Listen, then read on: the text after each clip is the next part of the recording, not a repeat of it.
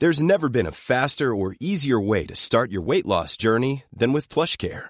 PlushCare accepts most insurance plans and gives you online access to board-certified physicians who can prescribe FDA-approved weight loss medications like Wigovi and Zepbound for those who qualify. Take charge of your health and speak with a board-certified physician about a weight loss plan that's right for you. Get started today at plushcare.com slash weight loss. That's plushcare.com slash weight loss. plushcare.com slash weight loss. Salut, c'est Victoire Tuaillon.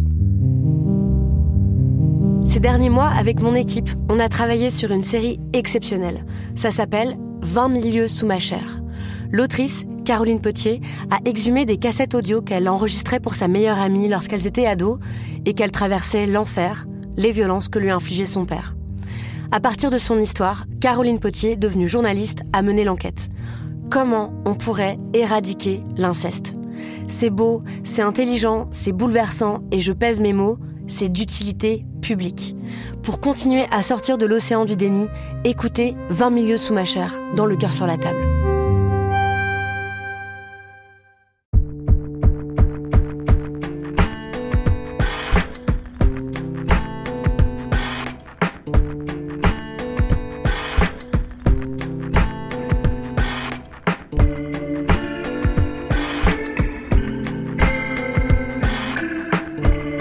Salut, c'est Thomas Rozek. On parle beaucoup de complotisme ces temps-ci. On nous rebat souvent les oreilles avec les habituelles rhétoriques à base de on ne nous dit pas tout, on nous ment, on nous cache la vérité. Je dis habituel car c'est tout sauf un phénomène nouveau. C'est même une habitude très très ancienne qui n'a pas attendu l'émergence et l'explosion des réseaux sociaux pour proliférer. Par exemple, sur un sujet qui fait régulièrement l'objet de théories pour le moins discutables, la vaccination. Ces dernières années, les antivax, comme on les appelle, voient leurs arguments sortir des zones infra du complotisme fumeux et gagner du terrain avec des conséquences très concrètes, comme le cas de ce médecin d'Angers qui vient d'être suspendu pour avoir délivré un certificat de complaisance de contre-indication à la vaccination. Un petit garçon de 2 ans à la demande de ses parents. Résultat, la petite sœur du petit garçon a contracté la coqueluche et a dû être hospitalisée d'urgence. Alors certes, vous me direz qu'avec l'obligation vaccinale et les 11 vaccins désormais obligatoires pour les enfants depuis un an, la couverture vaccinale, comme on dit, progresse. C'est un fait, on est mieux vacciné. Mais qu'en est-il de la confiance? Est-elle en passe d'être restaurée? Et d'ailleurs, d'où vient-elle cette méfiance envers les vaccins? Comment s'est-elle développée, répandue? Quelle forme prend-elle aujourd'hui? Ce sera notre épisode du jour. Bienvenue dans Programme B.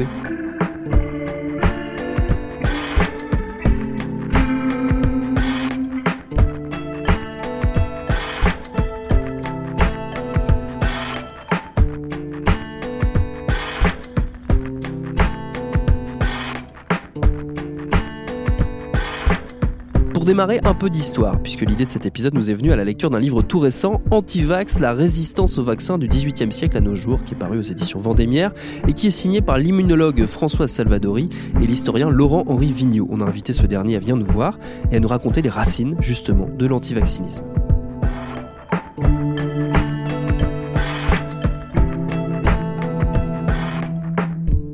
Dès qu'il y a eu des vaccins, il y a eu des anti-vaccins. Et même, il y a eu des anti-vaccins, si on peut dire ça comme ça, avant même qu'il y ait eu des vaccins, puisque la polémique a débuté avec euh, le premier procédé euh, permettant une immunisation, qui était le procédé de l'inoculation. Alors, euh, si on a cinq minutes pour expliquer la différence entre vaccination et inoculation, mais pour continuer à, répondre à votre première question, euh, euh, on a tendance aussi à se dire que ce, ce, cette attitude, ce, mode de pensée est typique de nos époques, de notre époque liée à Internet, au complot généralisé, à l'expertise horizontale, donc au phénomène des réseaux sociaux, etc. En, réalité, effectivement, l'opinion, si on peut dire ça comme ça, l'opinion anti-vaccin est une opinion très ancienne. Mm. Et elle a adopté aussi très tôt des, moyens, entre guillemets, modernes de, propagande. Il y a notamment un, cas qui est frappant euh, dans, votre livre, c'est le cas de Pasteur. Euh, c'est vrai que Pasteur, vu de notre époque, c'est une figure tutélaire un peu incontournable. C'est un, scientifique, c'est parmi les plus grands scientifiques euh, qu'a connu la France. Et on, découvre, euh, ou on redécouvre, euh, si tant est qu'on était au courant, euh, à quel point lui a été cible de, critiques extrêmement violentes à l'époque de ses, de ses créations. Oui, d'ailleurs, le livre est parti de là, puisque nous avons travaillé avec ma collègue biologiste Françoise Salvadori sur des archives liées à Pasteur, des archives familiales, en fait, dans sa maison d'Arbois. Et c'est en consultant ces archives qu'on s'est aperçu que Pasteur avait conservé un certain nombre de, de coupures de presse, de lettres ou de de livres qui lui étaient très hostiles, mais hostiles à un point qu'on ne pouvait pas imaginer aujourd'hui, effectivement, compte tenu de la, la personnalité un peu mythique qu'il est devenu. Alors c'est vrai que les historiens savaient, hein, nous on pas fait véritablement une découverte hein, de ce point de vue-là, hein, donc, mais, mais ce qui est certain, c'est qu'il y avait un mouvement anti-vaccin, enfin il y avait un mouvement anti-Pasteur, et, et, notamment ce, ce mouvement anti-Pasteur, il se déclenche au moment où Pasteur commence à travailler sur les vaccins. D'abord les vaccins vétérinaires. Donc là, il y a une très grosse polémique autour du vaccin euh, contre le charbon, qui est une maladie euh, donc, qui touche les, les, ovins principalement, un peu les bovins aussi. Et, et, ensuite, évidemment, avec le débat sur la rage et euh, donc les, les, recherches qui sont menées dans, dans ce cadre-là. Et, et, euh, donc le, le, les, les, arguments sont, sont, assez forts. On, on traite euh, donc Pasteur euh, de truand, de, de criminel. On l'accuse donc de faire mourir des gens par le biais de la vaccination.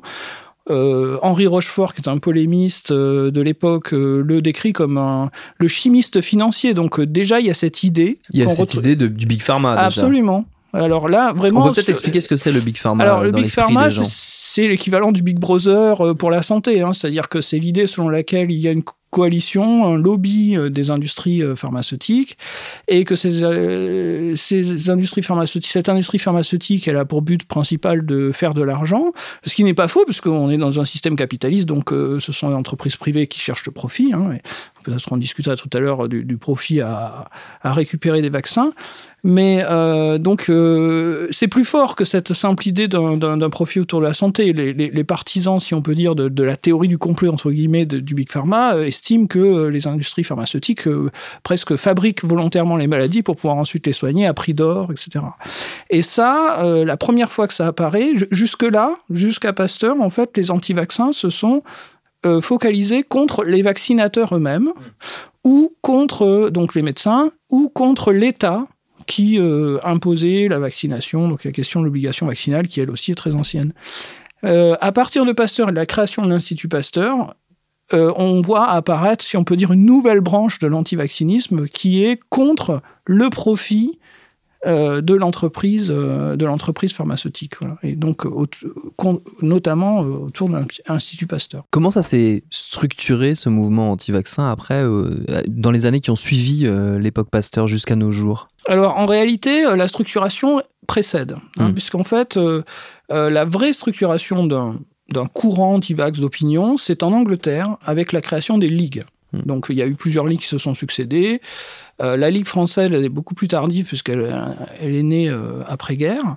Euh, donc là, on va avoir, on, on, commence à avoir des relations entre les pays, des gens qui s'écrivent et qui s'échangent, etc. Donc par le biais des, des pamphlets, des traités, etc. Euh, après euh, l'époque de Pasteur, on cherche à c'est ce que je vous disais à l'instant, toucher le maximum de public. Donc pour ça, on développe des modes de propagande beaucoup plus populaires. Il y a même des manifestations anti-vax euh, à la charnière du 19e siècle et du 20e siècle, des émeutes anti-vax. Euh, et, en, et, ensuite, ben, ça se perpétue après la Seconde Guerre mondiale avec les moyens de communication modernes. Euh, voilà, on utilise tous les moyens, les journaux, mmh. les, toujours les livres. Euh, et puis aujourd'hui, enfin, Aujourd'hui, il y a les moyens de communication modernes. Beaucoup, l'antivax se nourrit beaucoup des, facilités procurées par les réseaux sociaux, etc. Mais euh, pour vous donner une seule anecdote qui est dans le livre, que j'emprunte à une, historienne qui a travaillé sur ce sujet vraiment de, de, de l'antivaccinisme anglais, euh, les antivax anglais, à la fin du 19e siècle, ils prenaient les listes de naissance, les avis de naissance, et ils envoyaient des cartes postales sur lesquelles il y avait un petit dessin qui montrait que euh, le, le, le, le médecin allait frapper à la porte bientôt pour apporter la mort. Et donc les gens recevaient un avis de, de bonne naissance, si on peut mmh. dire, avec attention, un, un, message. Vous voyez, donc euh, ce, ce, type de, de moyens vraiment de communication est, apparaît, nous, aujourd'hui, comme très moderne. Finalement. On a l'impression que cette, euh, cette méfiance anti-vaccin, elle s'est aussi euh, structurée euh, intellectuellement dans le sens où les reproches adressés au vaccin ont un peu évolué avec le temps. Comment est-ce qu'ils ont, comment est-ce qu'ils ont évolué ces reproches? Alors, il y a deux réponses possibles qui sont un peu contradictoires. La première réponse, c'est que si on regarde le chapitre 1 du livre, mmh. qui est donc sur le procédé de l'inoculation, donc ça, c'est pas tout à fait la vaccination, parce qu'en réalité, dans l'inoculation, ça concerne la variole, on inocule véritablement la variole, la variole pour oui. provoquer la réaction immunitaire. Les vaccins tels qu'on les connaît aujourd'hui, c'est-à-dire depuis l'invention de Jenner, ce sont des, des virus ou des bactéries atténuées Hein, donc qui permettent, euh, qui sont pas vraiment la vraie maladie, hmm. si on peut dire. Hein, donc, euh, donc du coup beaucoup moins dangereuse. C'est-à-dire que la mortalité avec l'inoculation est beaucoup plus forte qu'elle ne l'est aujourd'hui avec, le, avec les vaccins. Euh, mais quand on regarde le débat autour de l'inoculation, en fait, tous les termes sont posés. C'est-à-dire que la question de la, de la, vaccination, ça pose des problèmes en termes politiques, en termes éthiques, en termes de droit. Donc, par exemple, il y a un épisode assez connu où le, Parlement de Paris, qui était la grande cour de justice euh, de l'époque en France, est amené à se prononcer sur le fait qu'un certain nombre de gens n'ont pas respecté la quarantaine après avoir été inoculés et sont allés fanfaronner euh, à la baignoire d'un théâtre, d'un opéra. Et donc, il y a des particuliers qui portent plainte en disant ces gens-là nous mettent en danger, ils respectent pas. Voyez, donc, euh, on a tous ces, toutes ces choses-là. Maintenant, il est indéniable que donc toutes les questions sont posées là, notamment la question statistique, hein, puisqu'il y, y, a un débat entre Bernoulli et, D'Alembert qui est absolument fondamental pour comprendre s'il faut être pro ou anti-vaccin. Enfin, D'Alembert et Bernoulli, c'est le débat ultime, si on veut. Et ça, c'est page, je sais plus combien, 40 du livre. Hein, donc. Euh. Mais après, il y a une évolution des, arguments. C'est-à-dire que euh, certaines époques, l'anti-vax est plus politique à d'autres époques, il est plus médical. Euh, l'aspect scientifique, c'est-à-dire euh, on ne croit pas à l'efficacité des vaccins. C'est difficile de la maintenir après Pasteur. Parce que, alors c'est pas tellement Pasteur, mais d'autres euh, chercheurs euh, qui sont ses élèves ou ceux de corps en Allemagne, comme euh, Metchnikov, qui est un élève de, Pasteur, qui est un inventeur de l'immunologie. Donc en fait, jusqu'à Pasteur, il faut bien comprendre qu'on ne sait pas comment. On sait que ça marche, mais on ne sait pas pourquoi.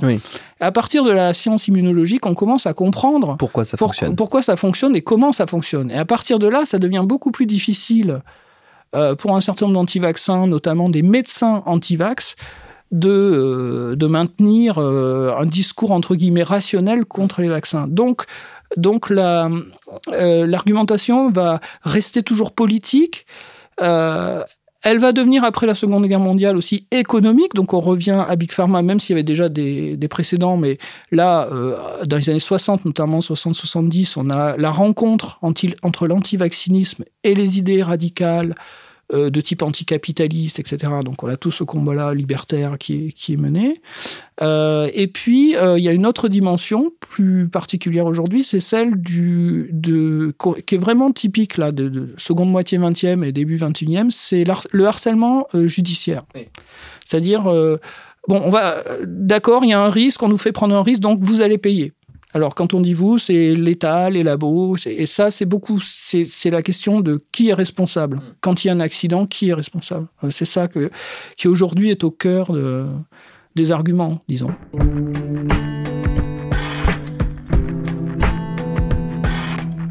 Pour comprendre l'antivaccinisme aujourd'hui, j'avais envie d'entendre un médecin, parce qu'après tout, ce sont eux qui sont aux premières loges et doivent affronter sur le terrain la potentielle méfiance de leurs patients. Je suis donc allé voir le docteur Christian Lehmann, médecin généraliste à Poissy, par ailleurs écrivain, très actif et très suivi sur les réseaux sociaux, et je lui ai demandé concrètement à quoi tout ça ressemblait vu de son cabinet de médecine. Je dirais que euh, l'antivaccinisme, c'est l'enfant maudit euh, de la stupidité des politiques vaccinales. Hmm. Entre autres. Je sais que l'antivaccinisme a une longue histoire, mais euh, de là où je me situe, en 2019, avec 35 ans d'activité de médecine générale euh, au compteur, je vois revenir et remonter des positions anti-vaccinales ou complotistes, euh, parfois totalement délirantes, euh, qui sont en grande partie euh, la conséquence des fiascos de communication et des oukases politiques des ministres qu'on a eus, que ce soit la catastrophique Roselyne Bachelot, euh, que ce soit Marisol Touraine, euh, Xavier Bertrand, Agnès Buzyn. la dernière euh, connerie en date étant l'obligation vaccinale. qui est le signe d'une faiblesse intellectuelle et d'une comment dire d'un d'un déni de responsabilité. Mmh. Euh, je, je, rappelle comment comment c'est né, comment on est arrivé là, parce que euh, vous m'auriez posé la question il y a 15 ans, euh, je vous aurais parlé de ça comme d'un épiphénomène, parce qu'il y avait très peu euh, d'anti-vaccinalisme. Il y avait les gens qui ressortaient euh, l'étude Wakefield et tout, mais je veux dire, bon, ils étaient dans un coin, ils, ils, voilà, ils jouaient avec leurs leur copains bon. Juste une parenthèse à ce sujet. Le rapport Wakefield doit son nom à son auteur, Andrew Wakefield, un médecin britannique qui a affirmé à la fin des années 90 avoir trouvé des liens entre le vaccin contre la rougeole, la rubéole et les oreillons, ce qu'on appelle le vaccin ROR, et l'autisme, une étude qui depuis a été discréditée par la communauté scientifique, qui non seulement n'a jamais pu reproduire les résultats de Wakefield, mais a en plus prouvé que ce dernier agissait sans doute à des fins mercantiles pour lancer une entreprise qui lui aurait rapporté gros. Voilà, fin de la parenthèse, retour à Christian Lehmann. On a eu l'épisode hallucinant euh, du fiasco euh, des vaccinodromes Bachelot en 2009. Donc je rappelle rapidement comment ça se passe. Début d'année 2009, on se rend compte qu'il y a une grippe apparemment plus violente, plus sévère que d'habitude qui touche l'hémisphère sud, en particulier l'Amérique du Sud, et que certains des patients qui sont gravement touchés d'emblée sont des patients jeunes en bonne santé, à la différence de ce qu'on voit habituellement. On craint donc une épidémie, euh, branle-bas de combat dans le monde entier, l'Organisation mondiale de la santé, on demande au laboratoire de vite, vite faire un vaccin qui est fait dans des conditions de précipitation importantes. Et puis, à la fin de l'été 2009, alors que la grippe n'est pas encore arrivée dans l'hémisphère nord, on se rend compte que les premiers, ceux qui lisent la presse euh, internationale, médicale, se rendent compte que finalement, ça a l'air moins grave que prévu. Euh, les Anglais qui veulent faire des essais sur les vaccins qu'ils ont fabriqués se rendent compte que les gens qui viennent les voir en disant ça va, je suis indemne, je voudrais participer à l'effort de guerre, donc euh, vaccinez-moi. Ah ben non, vous avez des anticorps. Vous avez été en contact avec ce virus pendant l'été sans même vous en être rendu compte. On se rend compte donc que cette grippe, elle va être un petit peu comme les autres. On essaye de freiner, mais c'est pas possible. Il y a une commande politique qui a été faite de faire des vaccins en vaccinodrome et tout. Donc il va y avoir un discours totalement alarmiste. On va tous mourir avec des experts qui passent à la télévision. Si vous vaccinez pas, si vous vaccinez pas vos enfants, vous êtes des dingues. Et puis surtout, ne vous vaccinez pas chez votre médecin généraliste qui vous vaccine depuis 30 ans parce qu'il est incapable de tenir la chaîne du froid. Donc il y a une espèce de délire qui se met en place. Euh, les gens essayent d'aller se faire vacciner, se rendent compte que c'est dans des conditions bizarres, ils arrêtent. Et puis finalement, cette année-là, il y a autant de morts de la grippe que les autres années, peut-être même moins, et on se rend compte qu'on nous pipote avec des chiffres hallucinants sur des dizaines de milliers de morts, quand au final, quand on regarde, il y en a à peu près entre 425 et 450 cette année-là qui sont liés à la grippe. Ça ne signifie pas euh, qu'il n'y ait pas eu des décès, il y en a eu. Ça ne signifie pas qu'il n'y ait pas eu des gens jeunes qui ont eu des grippes foudroyantes qui ont nécessité réanimation, etc. Mais ce qui se passe, c'est qu'il y a eu une totale discordance entre ce qui aurait pu être faisable si on avait suivi la science, c'est-à-dire une vraie alerte, une grosse inquiétude, des politiques qui commencent à se mettre en place, et puis la réalité scientifique avance. Dès la fin du mois d'août, on voyait que les articles sortaient, que ça n'avait pas l'air d'être aussi grave que ça. Il aurait fallu revenir en arrière, mais c'était pas possible parce que quel est le politique qui est capable de se dédire? Surtout s'il a signé des contrats mirifiques avec une industrie qui va, qui va demander des comptes. Donc on a eu ce fiasco et à partir de là, la vaccination antigrippale s'est cassée la gueule et a chuté. Et puis il s'est passé deux autres choses qui sont super importantes. Euh, il y a eu euh, une concertation sur les vaccins parce que soi-disant les Français se vaccinaient moins. Bah, en fait, ils se vaccinaient moins parce que ce que le pouvoir politique refusait de dire, c'est que des vaccins euh, usuels étaient parfois ces dernières années manquants pendant des semaines ou des mois.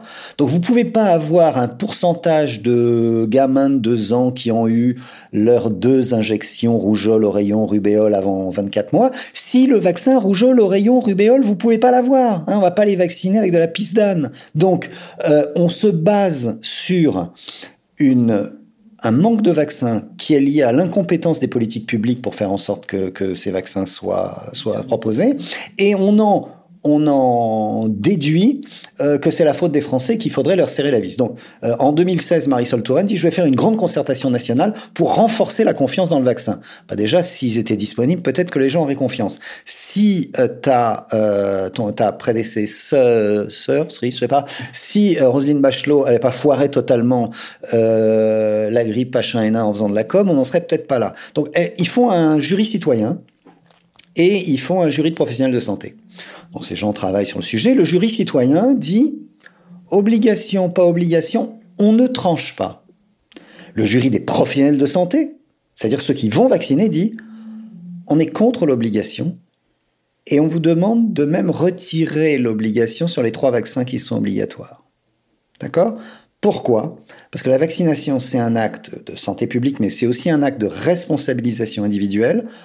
Nous, on préfère parler aux gens, les convaincre, qu'ils se rendent compte qu'on fait ça pour leur bien et que c'est pas, ça tombe pas d'en haut un diktat, etc. Donc, ces documents sont donnés au comité d'experts qui est censé être indépendant. Et le professeur Fischer, tout seul, dans sa superbe, dit euh, il va falloir euh, obliger.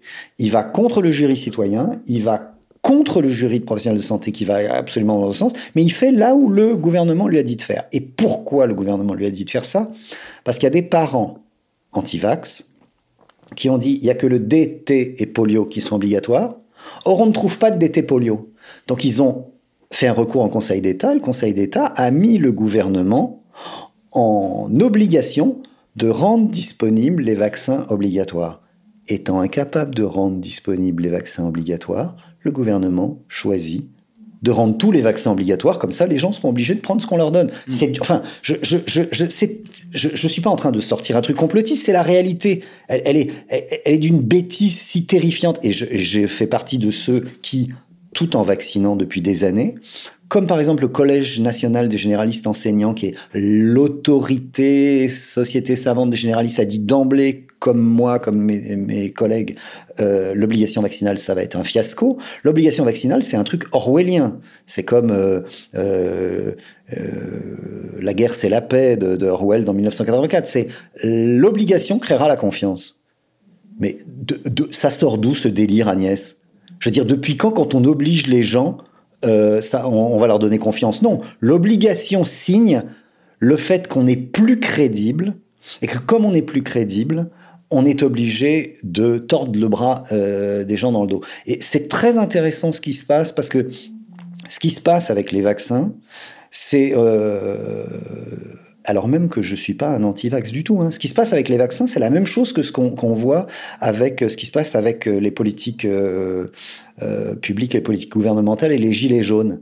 C'est-à-dire que est-ce qu'on peut faire comprendre aux gens qu'il faudrait faire ceci et ça Non, on va passer une loi en force et ils vont se la prendre et ils vont fermer leur gueule. Et le jour où ça explose, on se retrouve avec euh, les villes à feu et à sang, euh, euh, les ronds-points bloqués, etc. Et tout parce que on a poussé, on a poussé, on a poussé, on s'est dit c'est même plus la peine de faire de la vraie politique, c'est-à-dire de la politique noble, de la politique adulte qui serait de parler aux gens, de leur expliquer. On va les forcer et l'obligation créera la confiance. Non, l'obligation créera les gilets jaunes. Et en, médecine, c'est la même chose. Je veux dire, nous, on est médecins, on est les gens viennent nous voir avec la confiance du fait qu'on est censé essayer de les aider, de les soulager, de partager avec eux les décisions, de discuter. On n'est pas le bras armé d'une le bras armé aveugle d'une politique de santé publique si on va contre cette politique de santé publique, si on si on n'est pas d'accord. Euh, or, on nous, on nous transforme en simple exécutant, et en nous transformant en simple exécutant, on diminue la confiance que les gens ont en nous. Moi je, moi, je pense que les choses se sont aggravées pour les médecins avec l'obligation vaccinale. Ça, me fait penser à ce mot qu'avait euh, dit euh, euh, Mélenchon quand il y avait la, grippe H1N1. Il avait fustigé les médecins qui voulaient pas vacciner, etc. Et il avait dit à propos, parce qu'il était à fond pour le vaccin dans les vaccinodromes, parce qu'il y voyait la résurgence du collectif alors que c'était juste de la connerie. Il avait dit euh, devant les campagnes de santé publique, on fait d'abord la campagne, on discute après, pas l'inverse. Elle est fabuleuse cette phrase. Devant les campagnes de santé publique, on fait d'abord la campagne, on discute après, pas l'inverse. Ben non du con. On va d'abord discuter et une fois qu'on aura discuté, bah en fait euh, la même chose, c'est-à-dire qu'on a discuté, il y a eu le jury citoyen, j'ai eu le jury professionnel, on a discuté, puis on a donné les documents à des experts auxquels la ministre avait dit vous me foutez l'obligation et ils ont mis l'obligation. Et donc on se retrouve un jour avec l'ensemble des hommes et des femmes politiques de ce pays à des hauts niveaux qui sont discrédités par des prises de position euh, dans lesquelles on a marché sur la tête des gens. Et un jour, ça se paye. Alors là, ça se paye pour les politiques publiques en général avec les gilets jaunes, malheureusement, je crains qu'en médecine, ça se paye aussi. Mm. Et que là, on, voit, on voit des, papiers passer dans la presse. Oui, mais bon, depuis un an, euh, grâce à l'obligation vaccinale, les chiffres sont meilleurs. Ah ouais, les chiffres sont meilleurs. Oui, les chiffres sont meilleurs. Jusqu'à quand? Quel est, le prix qu'il va y avoir à payer? Et je dis ça, et je me rends compte, alors que je vaccine des enfants depuis des années contre la diphtérie, le tétanos, la coqueluche, la polio, que je suis absolument conscient que Wakefield était une absolue crapule et que son pseudo-lien entre le vaccin rougeole, oreillon, rubéole et l'autisme est un foutage de gueule total et qu'il avait de l'argent à se faire derrière. Voilà. Et que j'ai été un de ceux qui, euh, depuis plus de 15 ans, euh, se bat contre euh, la communication des laboratoires pharmaceutiques, etc. Mais c'est comme si ceux qui essayent d'avoir une position médiane cohérente étaient pris entre deux feux. Mm. D'un côté, des délirants complotistes qui vous disent que c'est les juifs francs-maçons, illuminati, reptiliens qui veulent tuer la planète en vaccinant tous les mômes. Et de l'autre côté, un gouvernement qui dit mais on veut pas savoir ce que pensent les gens, on n'a pas besoin qu'ils vous croient, on n'a pas besoin qu'ils aient confiance en vous, on a édicté une loi, vous la suivez et ils la suivent. Euh, c'est juste aberrant.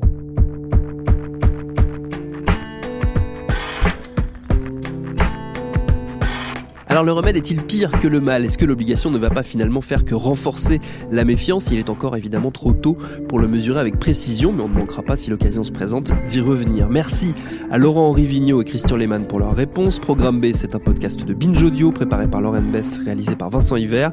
Abonnez-vous sur votre appli de podcast préféré pour ne manquer aucun de nos épisodes. Facebook, Twitter et consorts pour nous interpeller. Programme B à binge.audio pour nous écrire. Et à demain pour un nouvel épisode. Binge. Salut, c'est Sinamir du podcast L'Affaire. En 2016, je suis monté sur un bateau de sauvetage en Méditerranée et ce que j'y ai vu n'a pas changé. En tout, depuis 10 ans, on compte même près de 30 000 morts sur cette mer. Alors, dans le naufrage, notre nouvelle enquête, j'ai voulu raconter un cas concret. Comment 130 personnes sont mortes en 2021 à la frontière de l'Europe, malgré des dizaines d'appels de détresse. Qui n'a pas pu les sauver et pourquoi? Qui étaient ces disparus, et surtout comment on en est arrivé à ne plus parler de 130 personnes qui meurent le même jour sur un bateau au milieu de la Méditerranée. Le naufrage, c'est la nouvelle série du podcast L'affaire de Paradiso Média. Une enquête que vous pouvez retrouver gratuitement chaque semaine à partir du 27 mars 2024 sur toutes les applications de podcast.